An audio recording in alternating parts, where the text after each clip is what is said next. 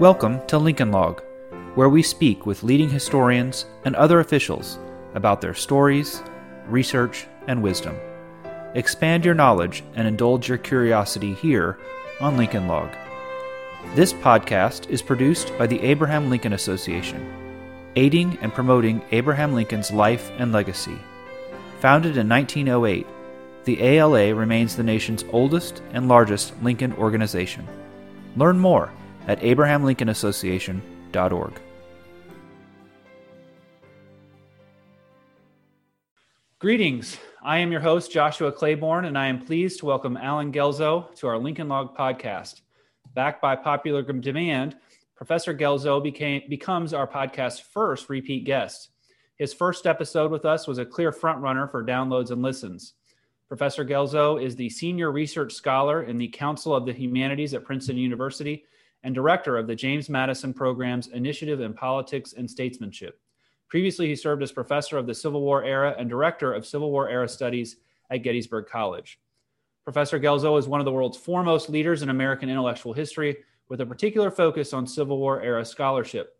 He is the author of many books, including Abraham Lincoln, Redeemer President, Lincoln's Emancipation Proclamation, The End of Slavery in America, Gettysburg, The Last Invasion, and Reconstruction, A Concise History. These books were a bestseller and earned several prestigious awards. This September in 2021, his latest from Penguin Random House, Robert E. Lee, A Life, will be published, and I expect it to be among the year's most discussed nonfiction books. Professor Guelzo is a frequent contributor to various newspapers and magazines and ranks among my own personal favorite public intellectuals. Alan, thank you for joining us. Joshua, it's uh, an honor to be asked to come back and speak a, a second time with you. This is uh, this is tremendous. Right. What the people demand, we give them. I guess. Right. That's right. Let the people rule. Although there, I'm quoting Stephen A. Douglas instead of Abraham Lincoln. well, uh, certainly looking forward and want to delve into your new uh, Robert E. Lee book. But I want to begin with uh, a real touch, real briefly, on a really interesting profile of you in the Princeton Alumni Weekly titled The Politics of History. And it examines how someone like you, with what you might say an unorthodox ideology in academic standards, manages to thrive and engage with how we teach history. Um, how are you able to engage in modern political discussion without um, stepping on what seems to be so many sensitive toes in, in academia? Or is that a, a false characterization from an outsider of how academia uh, perceives these things? I think I think questions like that tend to vary from discipline to discipline to discipline. Mm-hmm. Uh, historians, by and large, tend to be very self motivated. They do not tend to work in groups. we're not talking here as, as some people in the social sciences or the hard sciences, where you have articles that are published in journals virtually by committees. Mm-hmm. Uh, historians tend to be single operators. We tend to be loners, pursuing our own lines of research. Uh, frequently, we have people that we connect with. I mean, this is especially true for, true for me doing work on Abraham Lincoln. Uh, because one thing that I uh, discovered very early on in working on Abraham Lincoln was what a wonderful resource other Lincoln scholars were. Mm-hmm. Uh, I I don't think I ever had or ever experienced quite the warmth or depth of welcome that I experienced in becoming part of what I like to call the Lincoln fraternity, mm-hmm. uh, the, the collection of Lincolnites, uh, people who are writing and thinking and publishing about Abraham Lincoln. And that includes people that all of us know that way Michael Burlingame, Doug Wilson. Mm-hmm. Um, these were people who, from the very start, just open doors and windows for me. So you know, the environment in which uh, Lincoln people do their work is is I think in a lot of ways a reflection of the influence of Lincoln's example himself. It's a great uh, insight. In in other in other places, it's it's much more diffuse. It's much more disparate. Uh, people can be pursuing a line of research for many, many years and never really connect with or overlap with someone who is doing something similar. So, in a lot of respects, one's particular politics, especially for historians, don't always necessarily enter into relationships that way because we're so busy with with individual agendas. Uh, a lot of the times we scarcely uh, notice that. Mm-hmm. Uh, I'm I, I, would admittedly be something of a minority among um, many in academe today. Uh, but on the other hand, uh, I, I, I, have never gotten into particularly deep quarrels with other individuals. Mm-hmm. Uh, there probably are some people who uh, I would disagree with in some very profound ways. But I think it's very important that you set aside certain aspects of your your personal thinking, your personal life, your personal convictions uh, from what you're doing as a professional. And as a historian, my my own thinking, writing, research has taken me in so many different directions. I mean, not only Lincoln, uh, but one of the most recent articles I published in a quarterly uh, was about it was about late 18th, early 19th century Quakerism and Quaker townships in southeastern Pennsylvania. Uh, so I think it's very important that for academics, you understand that your politics or your other aspects of your life, I mean, that's one department, put it over there on the side. Do the very best you can from letting that take over mm-hmm. what you are doing professionally and uh, that is that is what i try to do i had a mentor in graduate school who once made the comment in the class he was teaching. If you can guess what i personally think about this subject i will consider that i have failed. And i've tried to use that as a pole star. That really uh, is a good point yeah. I i i have tried and i hope i have succeeded in all of my classroom teaching to have given no one any particular clue to say, oh, well, he he must have this set of political convictions or he must have this set of other kinds of convictions. Um, I try as strenuously as I can uh, to stay away from that kind of thing in my professional life. Let's just delve right into Robert E. Lee, which is, of course, a controversial figure. Um, why write about Lee? I know he's one of the only figures on the Civil War landscape who seem to be in any way equal to significance. Um, but but how do you uh, write about the biography of a man who commits treason? well, that actually is the question that provoked me to write m- about uh, Robert E. Lee, probably more than any other question. Uh, I first conceived the idea of writing about Lee uh, in 2013, 2014 uh, back when the when the environment for talking about Robert E. Lee was very, very, very different. Um, but why why Lee? I, I, think largely because I really wanted to investigate a different perspective on the Civil War era. For one thing, uh, I'm I'm a Yankee from Yankee Land, and I grew up uh, with a very different perspective on the Civil War. It was the perspective of a Pennsylvanian. Um, I was raised in large measure by my grandmother. And my grandmother, as a schoolgirl, had been in Philadelphia schools back just after the turn of the 20th century mm-hmm. when the old veterans of the Grand Army of the Republic, the veterans of the Union Army, would come on what they called then Decoration Day to the schools to talk about the real meaning of the Civil War. Of course, what they wanted to make clear was all those neo Confederates down in the South who are uh, flying the flag for the lost cause are wrong. We'll tell you what the war was really about. It was about slavery, it was about saving the Union. Well, this is what she took in as a schoolgirl, and that was what she imparted to me. And that was how I learned about the Civil War uh, as as a small boy. That was my perspective on it.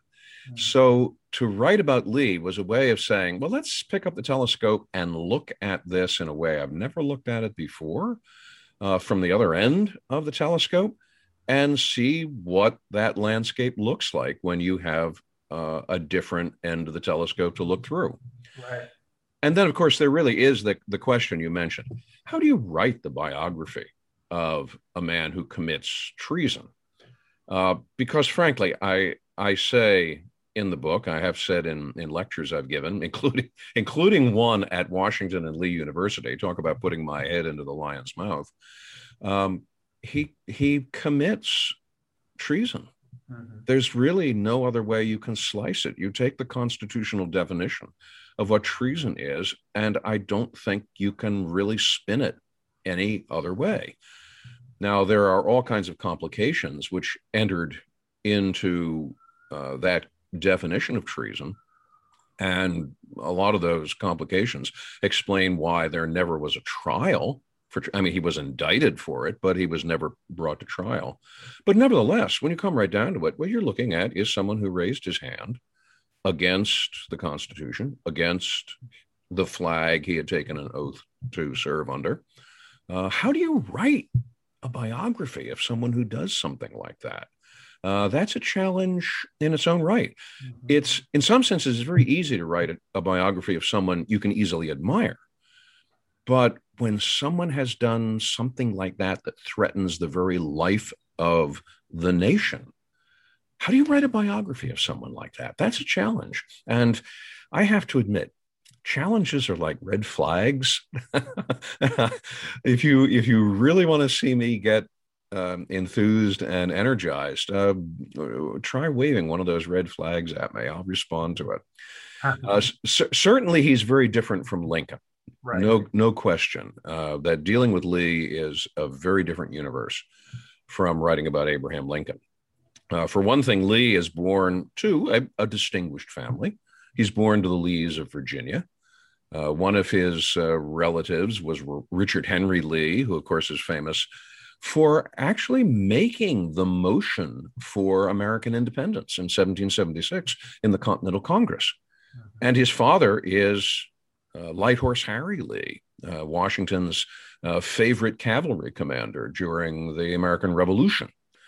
Uh, so he's very different from Lincoln that way. He's different in the fact that he has a college education. Uh, Lincoln, of course, at one point described his education in one word defective. Right. But Lee has the benefit of a college education. Now, granted, it's West Point, but still, he has an education that Lincoln did not get. He's an engineer by training and by and by disposition too. Uh, so that sets him apart in a lot of ways professionally from Lincoln as a lawyer. But but Joshua, the appearances could be deceiving about uh, about Robert E. Lee. Um, Lee is often sometimes described as being an aristocrat born of an aristocratic family. No, he really wasn't. A prominent family, yes. Aristocrat, no. Light Horse Harry Lee did not have deep financial resources. Uh, he married into Lee family money, you know, Lee cousins, and then into, when he married a second time, into the Carters, which was big time money in Virginia. But he burned through it all. He was as uh, a, he was a walking financial disaster. Nobody trusted him uh, financially. And in fact, he winds up in prison for debt. Uh, he takes the wrong side in Virginia politics because he's a Federalist and ends up being beaten by a mob within an inch of his life. Uh, he flees to the West Indies and, of course, abandons his son, Robert. And I think that leaves a, a permanent scar on Robert E. Lee. Um, above all, above all, Lincoln is very different from, from Lee because by the 1850s, Abraham Lincoln has acquired a remarkably mature and balanced sense of himself. Lincoln was thoughtful, he was inquiring, he read very widely. Lee has no comparable intellectual depth. There's little trace of any reading in his life outside of his professional needs. You know, Lincoln will quote Shakespeare at the drop of a hat. There's only one Shakespeare citation I've ever been able to identify in Lee's writings, uh, and it's from A Midsummer Night's Dream. Uh, they're very, very different that way uh, in terms of temperament, in terms of background, uh, very, very different kinds of people. Yeah. I have to imagine uh, the Lee book was also a challenge to research. Um, unlike the papers and letters of Lincoln, Grant, Davis, uh, there doesn't seem to be any easily available scholarly edition of letters and papers for Lee. Oh, um, oh no, no, and and that is a major discouragement for people who contemplate uh, any kind of autobiog or any kind of biographical uh, uh, foray uh, into Robert E. Lee. I mean, Lee was a great letter writer. Right. He, at least in terms of volume, uh, he wrote. I would estimate somewhere between 4,000 and 6,000 letters in his life, sometimes multiple letters in a single day. Few of them have a lot of substance to them, but he wrote a lot of them. And one of the problems is that the surviving Lee letters are scattered in archive from archive to archive to archive all across the country. I mean, literally, I have dealt with archives with Lee materials uh, all the way from the Pierpont Lib- Morgan Library in New York to the Huntington Library in San Marino and and almost all points in between. And in fact, one of the strangest sources for Lee letters uh, is is eBay and auction sites, because there are Lee letters, a lot of them in private hands that frequently bubble up to the surface uh, for auction opportunities. Uh, I'm very grateful for the auction sites that reproduce the Lee letters because then I can get at the text of it but it is it is almost nightmarish trying to track down all the different paths of Lee materials because sometimes you'll get a penny packet of Lee stuff here and a penny packet in another place. Um, there's no there's no central collection of of Lee letters. There's some big collections at the Library of Congress, at Washington and Lee uh, University, uh, but and and of the Virginia Museum of History and Culture. Uh, but as soon as you move beyond those, everything becomes very scattered, and there is no no single edition like the Grant papers or the collected works of Abraham Lincoln. You've got to go track these things down yourself. And one of the things I had to do at the very beginning of the project was to create what I called a calendar of Lee letters. Uh, that calendar has grown to 104 single spaced pages, uh, single spaced entries describing these letters. That's a lot of letters. And I'm sure it's not anywhere even close to being comprehensive. Well, I think that index of letters for me underscores in my mind why you're so well respected among many historians, that level of research. Um, and kudos to you for doing that work and especially for somebody, maybe because they are so scattered, that's been daunting for so many historians. So very happy you've done that. Um, you touched previously on the difference between Lincoln and uh, Lee's personality. Um, one other, and you know, intellect and or intellectual interests, I should say. And I've always been intrigued that Lee was an engineer and spent most of his life or career, I should say, not life, but career in the um, Army Corps of Engineers. Um, did you have to bone up on engineering to get in Lee's head? Um, if so, how did you do that? Well, I did have to give myself sort of a mini crash course in coastal engineering because most of Lee's career, uh, right up to the middle of the 1850s, uh, is devoted to engineering, and the projects that he's responsible for, for are what we technically would call coastal engineering. Uh, coastal engineering is a very technical subset of civil engineering. Uh, it's very complicated because there are so many variables in dealing with it. But when I when I talk about coastal engineering projects, what I'm talking about are things like the construction of third system fortifications in the 1830s and 40s and 50s, which Lee was very involved in. Uh, Lee was involved in the early stages of the construction of Fort Pulaski, uh, on Cockspur Island, uh, the Savannah River, uh, Fort Carroll in Baltimore Harbor, which was actually never finished. He also spent several years as a project manager restoring uh, the the wharfage uh, for St. Louis. Uh, St. Louis, at one point, because of the vagaries of the Mississippi River, was in some danger of becoming an inland city in Missouri, and he spends four years uh, at work on a project that restored the course of the Mississippi so that St. Louis didn't wind up being, so to speak, in exile. Uh, to, to understand all the variable factors that go into the making of a good coastal engineer, uh, the constant uh, dealing with water sources, the movement of water, the movement of weather. Uh, you can have problems in particular sites that you're working at that are really caused uh, by dozens, maybe hundreds of miles away. At St. Louis, for instance, one of the principal problems Lee had to work with was the Des Moines Rapids, which was substantially far upstream from St. Louis. And yet, the Des Moines Rapids were one of the chief problems causing the silting up. Of the St. Louis harbor. So, all of this, I had to borrow some books on coastal engineering and not being an engineering person or not being a math person. It was a little rough going, but I, I it was important for trying to understand uh, Lee professionally, Lee as a person. Uh, that that was a story in its own right. I hope I haven't made too much of a botch of it. And if I get nasty letters from civil engineers that I didn't get this right or didn't understand that properly, I will just have to submit patiently.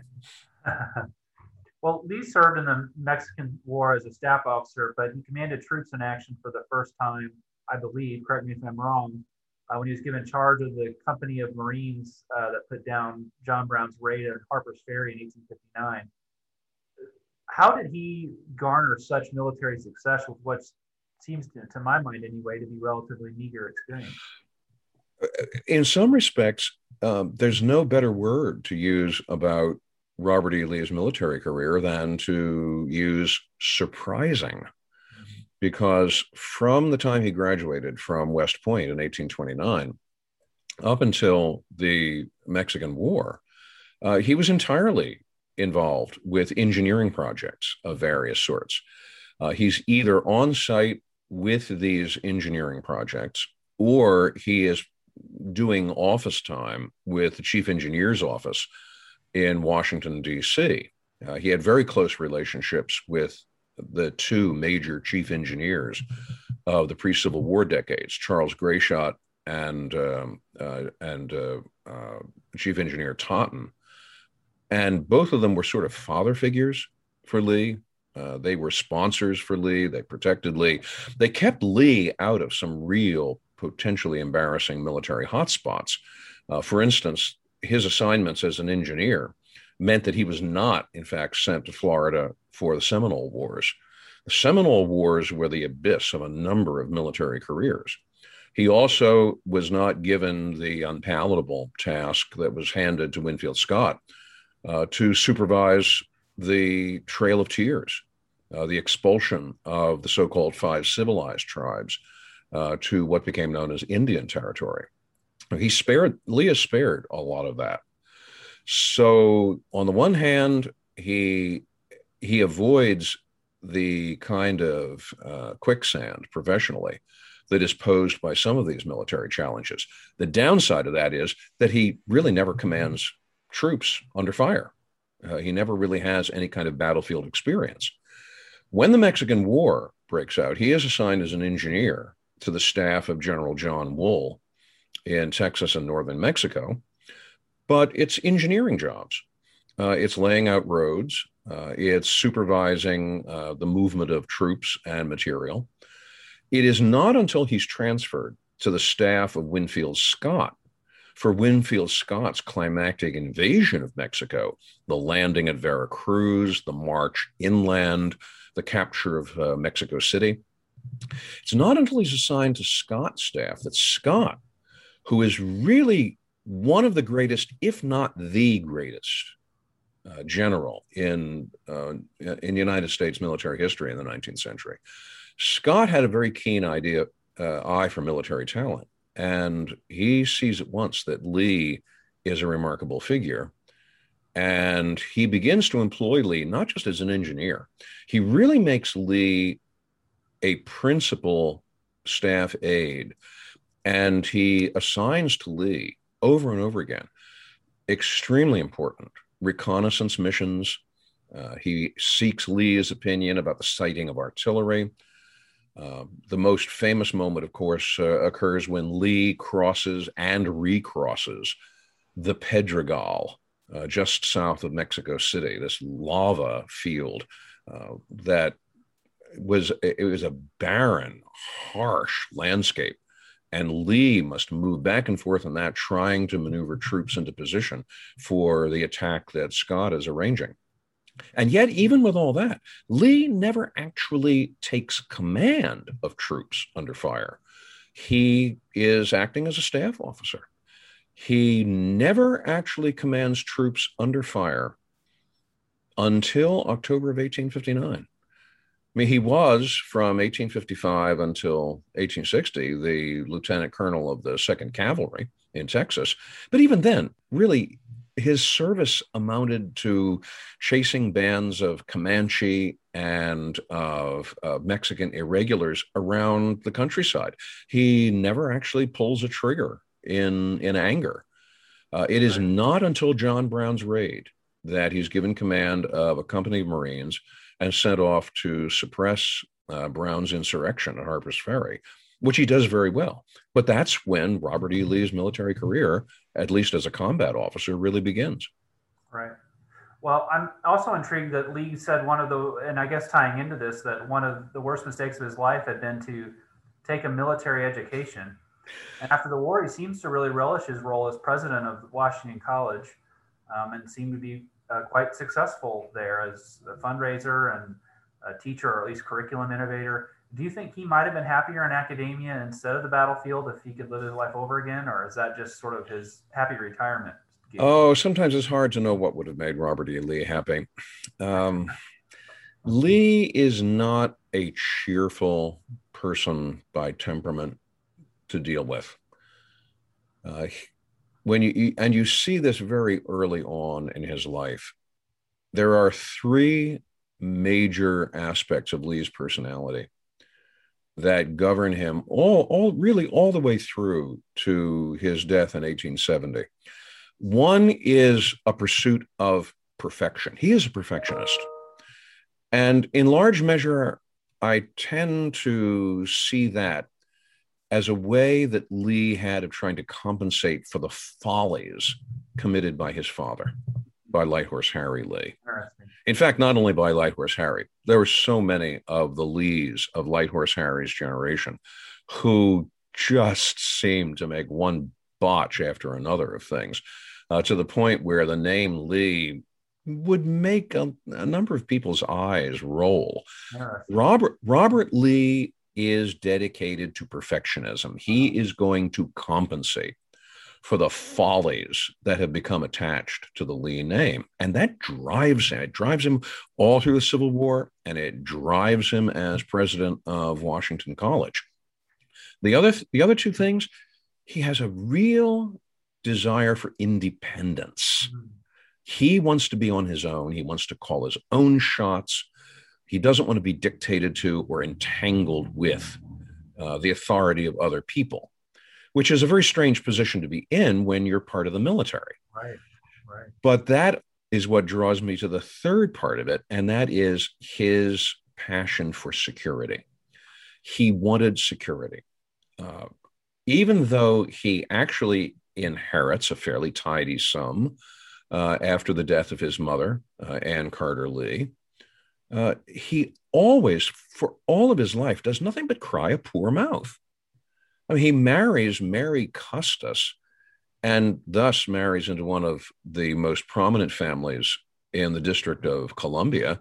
Uh, the Custises own the great estate known as Arlington. Of course, now today that's Arlington National Cemetery. Mm-hmm. And you would have thought that Lee, in that case, um, had had done extremely well. You would never know it from reading Lee's letters. He is constantly worrying about money, constantly convinced that he's uh, headed for nothing except the poorhouse. Hmm. And uh, he is obsessed with trying to find something that is secure, which means he won't take chances. Hmm. That passion for security is always at war with the passion for independence. Mm-hmm. So he'll stay in the Army. Why? Because the Army is secure employment. It's the one kind of employment in the pre Civil War decades in American life that really is not uh, at, at the mercy of economic bumps up and down.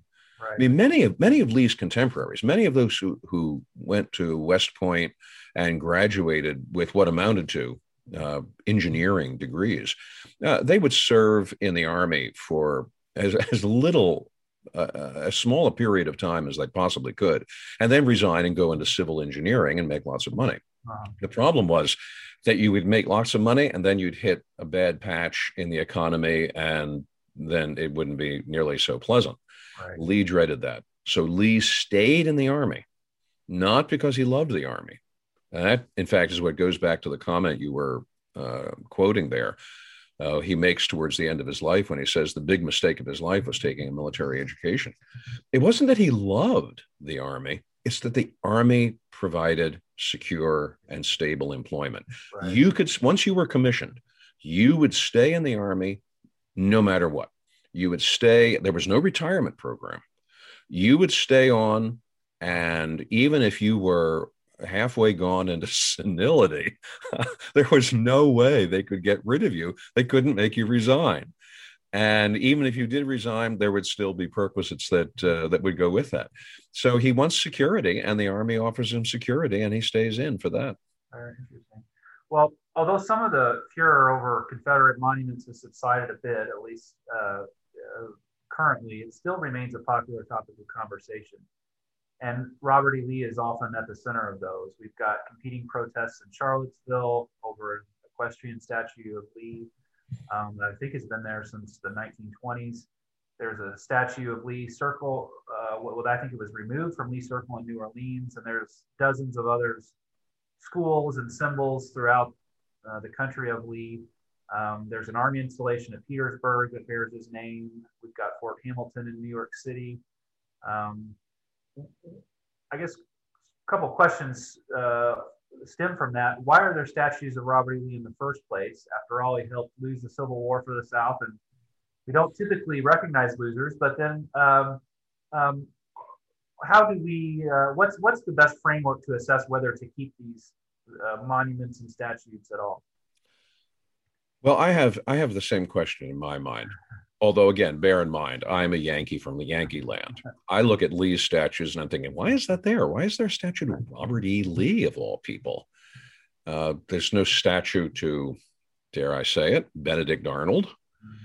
There is sort of one on the Saratoga battlefield where Arnold, this was before Arnold had in fact committed his treason and, and distinguished himself at the Battle of Saratoga. What there is on the Saratoga battlefield is a monument with a boot because Arnold was wounded in the leg there at Saratoga. But that's as much as Benedict Arnold gets. So there's no other statues of Benedict Arnold. So I look at statues of Robert E. Lee and I look at them and say, why is there a statue of Robert E. Lee there? Well, there are, there are some complicating factors here. One is that Lee, although, yes, he commits treason. And that raises the question why should there be a statue to someone who commits treason?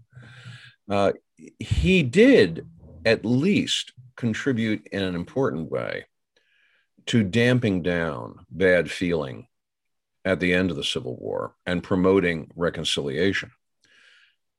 I don't know that that's enough to warrant putting up a statue to someone, but for many Southerners, it was. And especially as the veterans of the Confederate armies aged uh, into the 20th century, they tended to put this gauzy uh, lost cause mythology in place that glorified Robert E. Lee. And so statues of Lee went up. So I, I have to say that I, I would not raise a finger to put up a new statue to Robert E. Lee. But I have a certain instinctive reluctance about tearing statues down, if only because there's a certain reluctance on my part to give the imprimatur to, in, to, to a kind of iconoclasm. I mean, iconoclasm feels great at the moment. It feels like you're you're taking a kind of revenge. You're evening up right. the scores. Right. Now let's tear down this statue because uh, this was a terrible person, and that's going to make us all feel better. Yeah, it does. But generations later, people look back and say, "What what were you thinking?" Right. Uh, the um, to give you an example, at the time of the English Reformation, it's been estimated by the people of the Tate Gallery that up to 70% of England's religious art was destroyed by zealous Protestants who believed that you know, these images were all the uh, markers of uh, the, the papal antichrist and therefore had to be destroyed because they were evil. Uh, people then felt that that was an entirely just and reasonable thing to do, and so they destroyed them. 400 years later, we look back and say, oh my goodness, what were they thinking? Right. You know, this is this is just wanton destruction. Right. And and I have this this sense that that that may be what we look upon uh, statue destruction today as being like when we move uh, some decades or a hundred years into the future, and people will say, "What what do they actually think they were accomplishing by this?" Right. After all, statues of Robert E. Lee. Robert E. Lee does not get down off his horse, and in the middle of the night go do unpleasant things to people. It right. is in some way it's, it's a statue, and there are other statues that are actually they, that actually mark stranger things. You know, there's a statue to the whiskey rebels in Western Pennsylvania in Washington County. Well, you know, they committed treason. but why is there a statue to the whiskey rebels? Or at least, why is no one talking about tearing them down? There's even, believe it or not, uh, Joshua, there's even a monument to the Donner Party in in California. Uh, uh, the Donner Party, of course, were the people who resorted to cannibalism. Right. And believe it or not, there is actually a picnic grounds named for the Donner Party. And I'm thinking, oh my goodness, who dreamt that one up? I mean, that's like saying, you know, let's have let's have a Donner barbecue. just saying it makes you want to laugh, but also makes you want to shrink a little bit. Right. So we have all kinds of peculiar monuments to things. I mean, Lee, in that respect, is is simply one prominent example of peculiar monuments. Do we tear them all down? Do we go after everything? The the instinct that I have is unless you're looking at a monument to someone who actually committed literal harms to people living today, then there's really very little purpose served by by monument destruction. Now, back in 1956, there are these famous images from, from the Hungarian uprising in 1956 of Hungarian rebels tearing down a statue of Joseph Stalin. All right, that I can understand. They were living people there in Hungary in 1956 who had suffered because of Stalin. Right. And we, in 1776, after our Declaration of Independence, we tore down a statue of King George III in, uh, in Manhattan. Uh, there were people who were living then who had suffered harms from the people memorialized on those statues. Right. That I can understand. But when we're talking 150 years later, then we're really not so much talking about a memorial or a, a monument. We're really talking about something that's hardly much more than a marker. Right. And I really have to question what we're accomplishing by that. Um, we could transition a little bit, I guess, to your career. Um, so much of your writing concerns American ideas, particularly early American thought through 1865. You've offered intellectual biographies of Lincoln, uh, dissertation on Jonathan Edwards and the problem of free will and determination, et cetera. I, I, real quick, I want to give a plug to one. I mean, we always talk about your big books that make us splash and um, get all the awards, but you did a very short introduction to Lincoln for Oxford, and I'm holding it right here. It is very tiny, uh, but it is accessible, and it's really about Lincoln's ideas. And so, for I think for anybody that really wants a nice introduction to that or a, a breezy uh, overview of it, you did an excellent job of that, and um, really commend you for that. But well, thank you why is it uh, the American idea seems like an obvious area of pursuit, but in my mind, you seem to be um, one of the few who pursue it doggedly. Why? Why? Why is it such a rare focus among academia? I think it's rare for uh, for two reasons. One is that there is a prevailing sense that Americans have of themselves that we are a nation of doers rather than thinkers.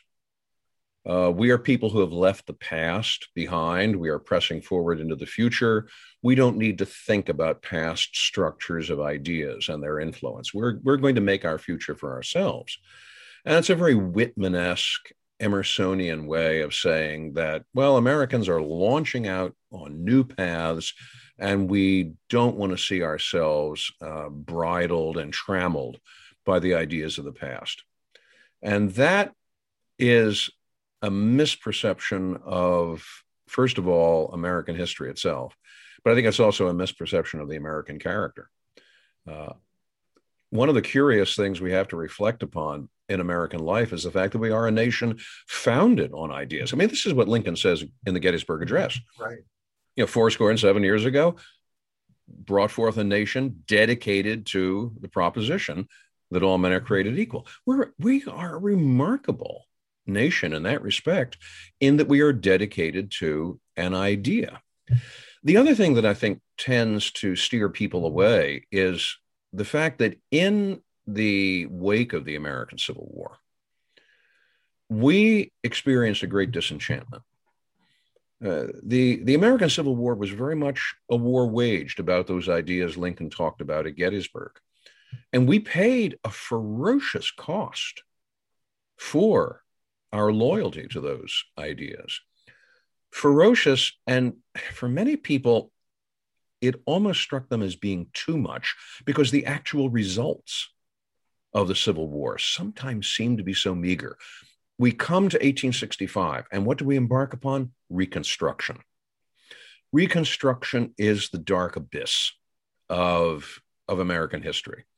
Uh, it's it's it's a way in which we took all the sacrifices of the Civil War and almost negated them, and ended up on the other side in 1877 uh, with something far far less enchanting than we thought we were going to get when the war ended in 1865.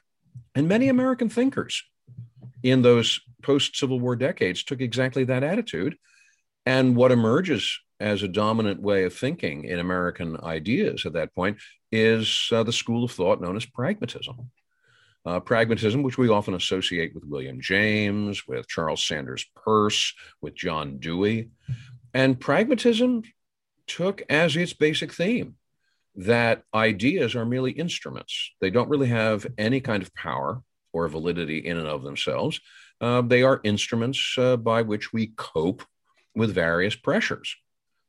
So pragmatism became a predominant way of American thinking. And because pragmatism discounted the importance of the substance of ideas in, as opposed to their function, uh, we lost a sense of the importance of ideas and of an American intellect. We tended to think of ourselves as a pragmatic nation.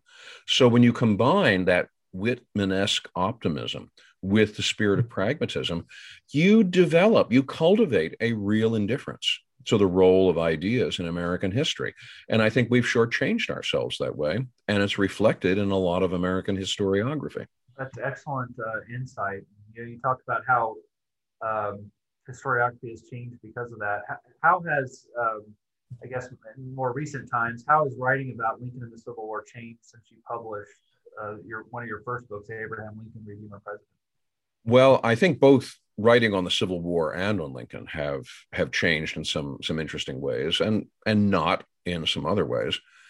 Uh, the Civil War, probably taken as the history of an era, has probably undergone more change than than studies of Lincoln have. Uh, back in 1990, uh, Maris Vinovskis published a collection of essays lamenting why social historians had taken so little interest in the Civil War. Well, that was 1990. Uh, 31 years on, now almost everybody who is writing about the Civil War, in especially in academic circles, is writing about social history uh, and the social history of the Civil War. Uh-huh. Uh, it used to be when you would leaf through quarterlies like Civil War history, you would read articles about battles, about soldiers, about generals. Uh, now you can hardly find that at all. Right. Uh, there's still a good deal of interest in the war itself as the war, but not among academics. Yeah, there seems so, to be a disconnect between the popular demand and the academic demand, I guess. Right? Yeah, yeah, there's a, there's a great divide that way. There's still a lot of interest in the war as war uh, in popular magazines, but among academics, it's it's a very different story, yeah. and it's become actually much more rare to find academic historians writing about uh, battles, campaigns, generals, and so on and so forth like that. Uh, I, I there, there are moments when you can almost read a lot of academic history of the Civil War era and only be dimly aware that there was a war on. And yet, there, there we have uh, a lot of the writing these days. Right. Very interesting. Now, now for Lincoln, um, what it, what strikes me is how much of writing about Abraham Lincoln today still plows a lot of the same furrows as it has for, for a very long time. The biggest change, in my experience, in Lincoln studies was introduced by the Lincoln Legal Papers Project. That was a tremendous revolution in Lincoln studies because it opened up to us what we had never really had before. And that was uh, Lincoln, the trial lawyer.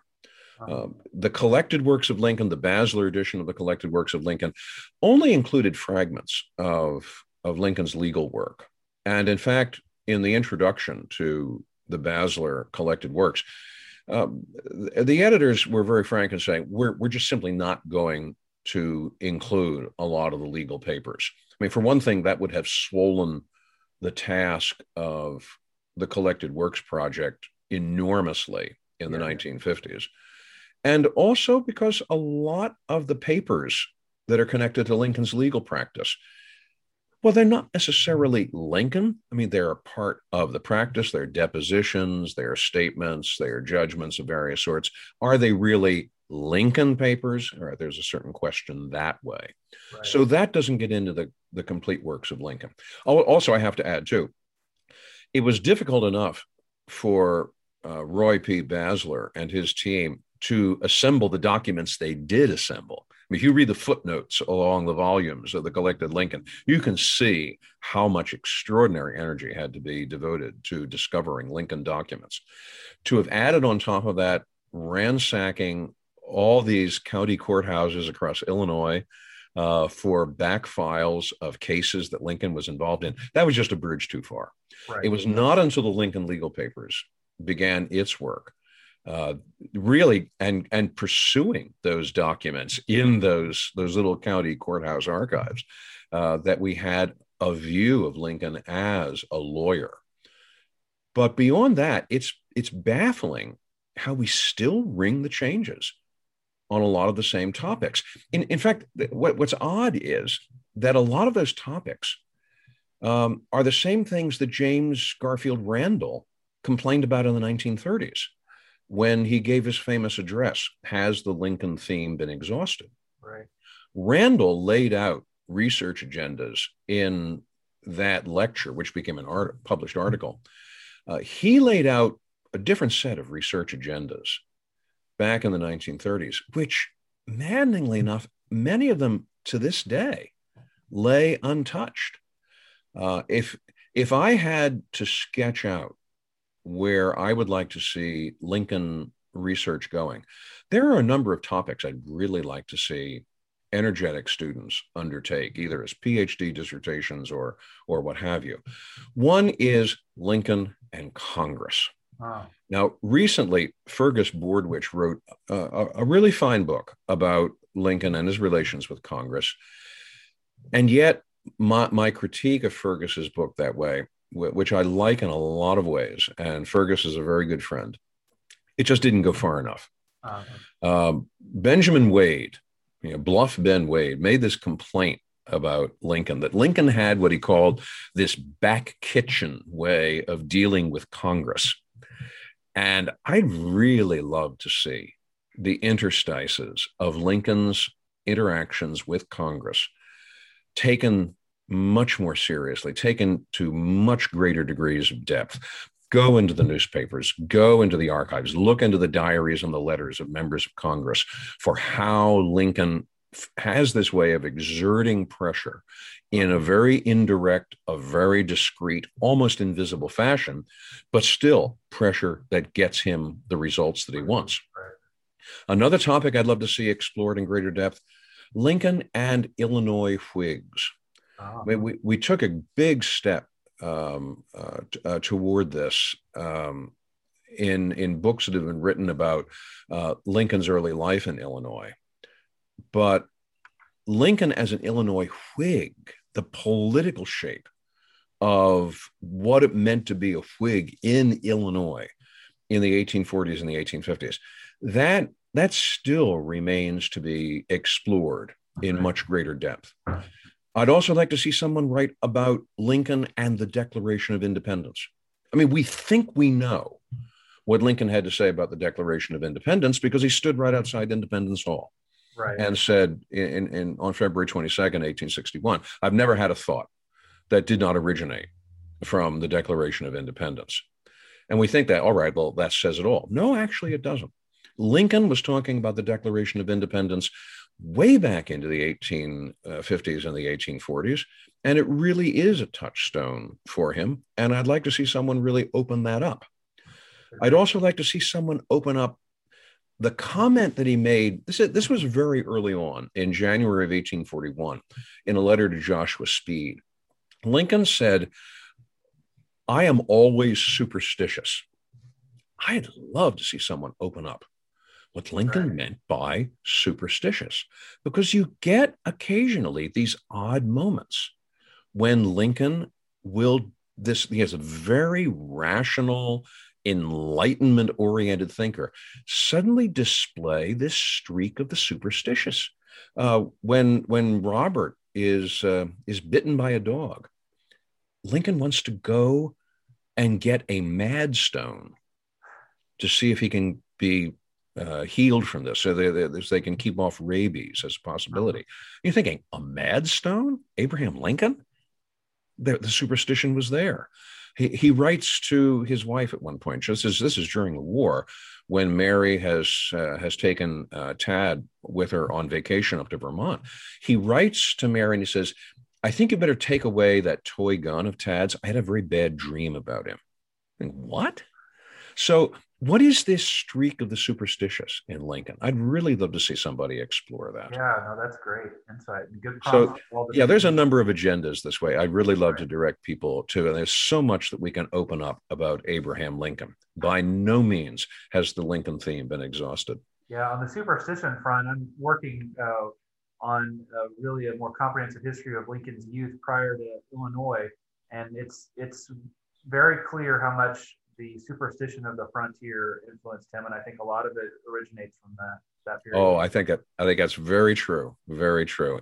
It also underscores the complexity of the man because here is a man who, yes, on the one hand, is superstitious and even admits it, but he's also someone who is reading Tom Paine and who thinks of himself as a very rational person and who will hail the triumph of reason. Cold, calculating reason, he says, must be our God. This is what he says says in the uh, in the Lyceum address. Uh, cold, calculating reason must be our guide for the future. So there's there's a complexity in Lincoln that these different strains intersect in the same person, and on top of it all, here's a very thoughtful person and yet, he is definitely a politician from the start. Uh, we have not had good accounts of Lincoln's thinking and Lincoln's reading. Uh, Robert Bray wrote a wonderful book on Lincoln's reading. Apart from that, we, we I, I would just love to see uh, Lincoln's reading, Lincoln's sources, uh, the kinds of intellectual milieu that Lincoln involved himself in. I would like to see that taken more seriously. I mean, Lincoln is not what we would today call an intellectual. I'm not going to try to pass him off that way. But he was a person who took ideas seriously and who looked for answers in books. Uh-huh. And that that that makes for a most unusual kind of politician, not only then, but even today. Absolutely. Absolutely. Well, um, I appreciate the time. I do have one um, other question before we uh, wrap up today. You won the coveted Lincoln Prize three times, and I have every expectation that your uh, Lee biography will garner all sorts of awards. We can always expect your work to turn heads. So I'm eager to know what's next after Lee. What's next after Lee? Well, there are a couple of projects uh, that I have in view. One, one curiously enough, is an anniversary edition of Abraham Lincoln Redeemer President. Hmm. Uh, the publisher, William Eerdmans, is going to be bringing out an, an anniversary edition with uh, a new introduction. Also, will give me an opportunity to correct a few, yeah, I have to admit, mistakes. Yeah, I made, there were some, there were some mistakes. All right. I will try to correct them as quietly as I can without drawing undue attention to the, to those. Um, I would, I, I'm going to return to the theme of Lincoln and Lincoln and the American experiment. So I have uh, some ideas at work that way. And beyond that, uh, I am looking at doing another Civil War related book, this time uh, concerning the Battle of Antietam. Oh. You know, I've written about Gettysburg. Well, Antietam. Antietam has many mysteries uh, attached to it um, not the least of which is the connection that it has to the issuance of the Emancipation Proclamation. Right. So these are some avenues that I'm I'm looking forward to investigating, and uh, I will be continuing to quarry away at these. So don't be surprised to find me or bump into me in an archive somewhere buried deep, buried deep in 19th century paper. Right, or any one of the many Lincoln fraternity events, I'm sure. Or those as well. Yes. Well, thank you again for your time. You're always popular, you're always interesting, and you're always turning heads. So we can, I'm sure, expect that to continue. Well, very good. Thank you for the opportunity and wonderful to talk today, Joshua. Thank you. Thank you for listening to Lincoln Log. You can subscribe to the podcast in iTunes, Spotify, or your favorite podcast app. And if you like this podcast, please consider rating it on iTunes and leaving a review. This helps other people find the show.